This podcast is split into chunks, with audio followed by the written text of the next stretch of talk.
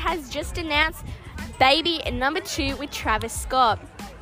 Kylie Jenner has officially announced the birth of her second child with Travis Scott.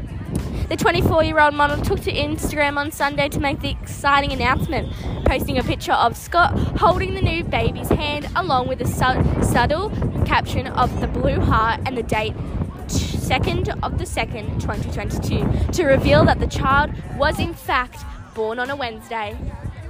According to the page six, the baby's new is a baby boy. Would explain the blue heart in the caption of the black and white photo. This makes the couple happy parents of both daughter Stormi, who is four, whose birthday was on Tuesday, and now they're yet to name to, name son.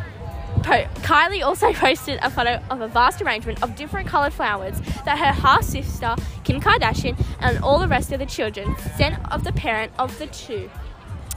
Congratulations, Travis, Kylie, and Stormi. The card poking out of the bouquet with purple roses read, We're so excited and love you so much. Kim, North, Saint, Chicago, and Pulse.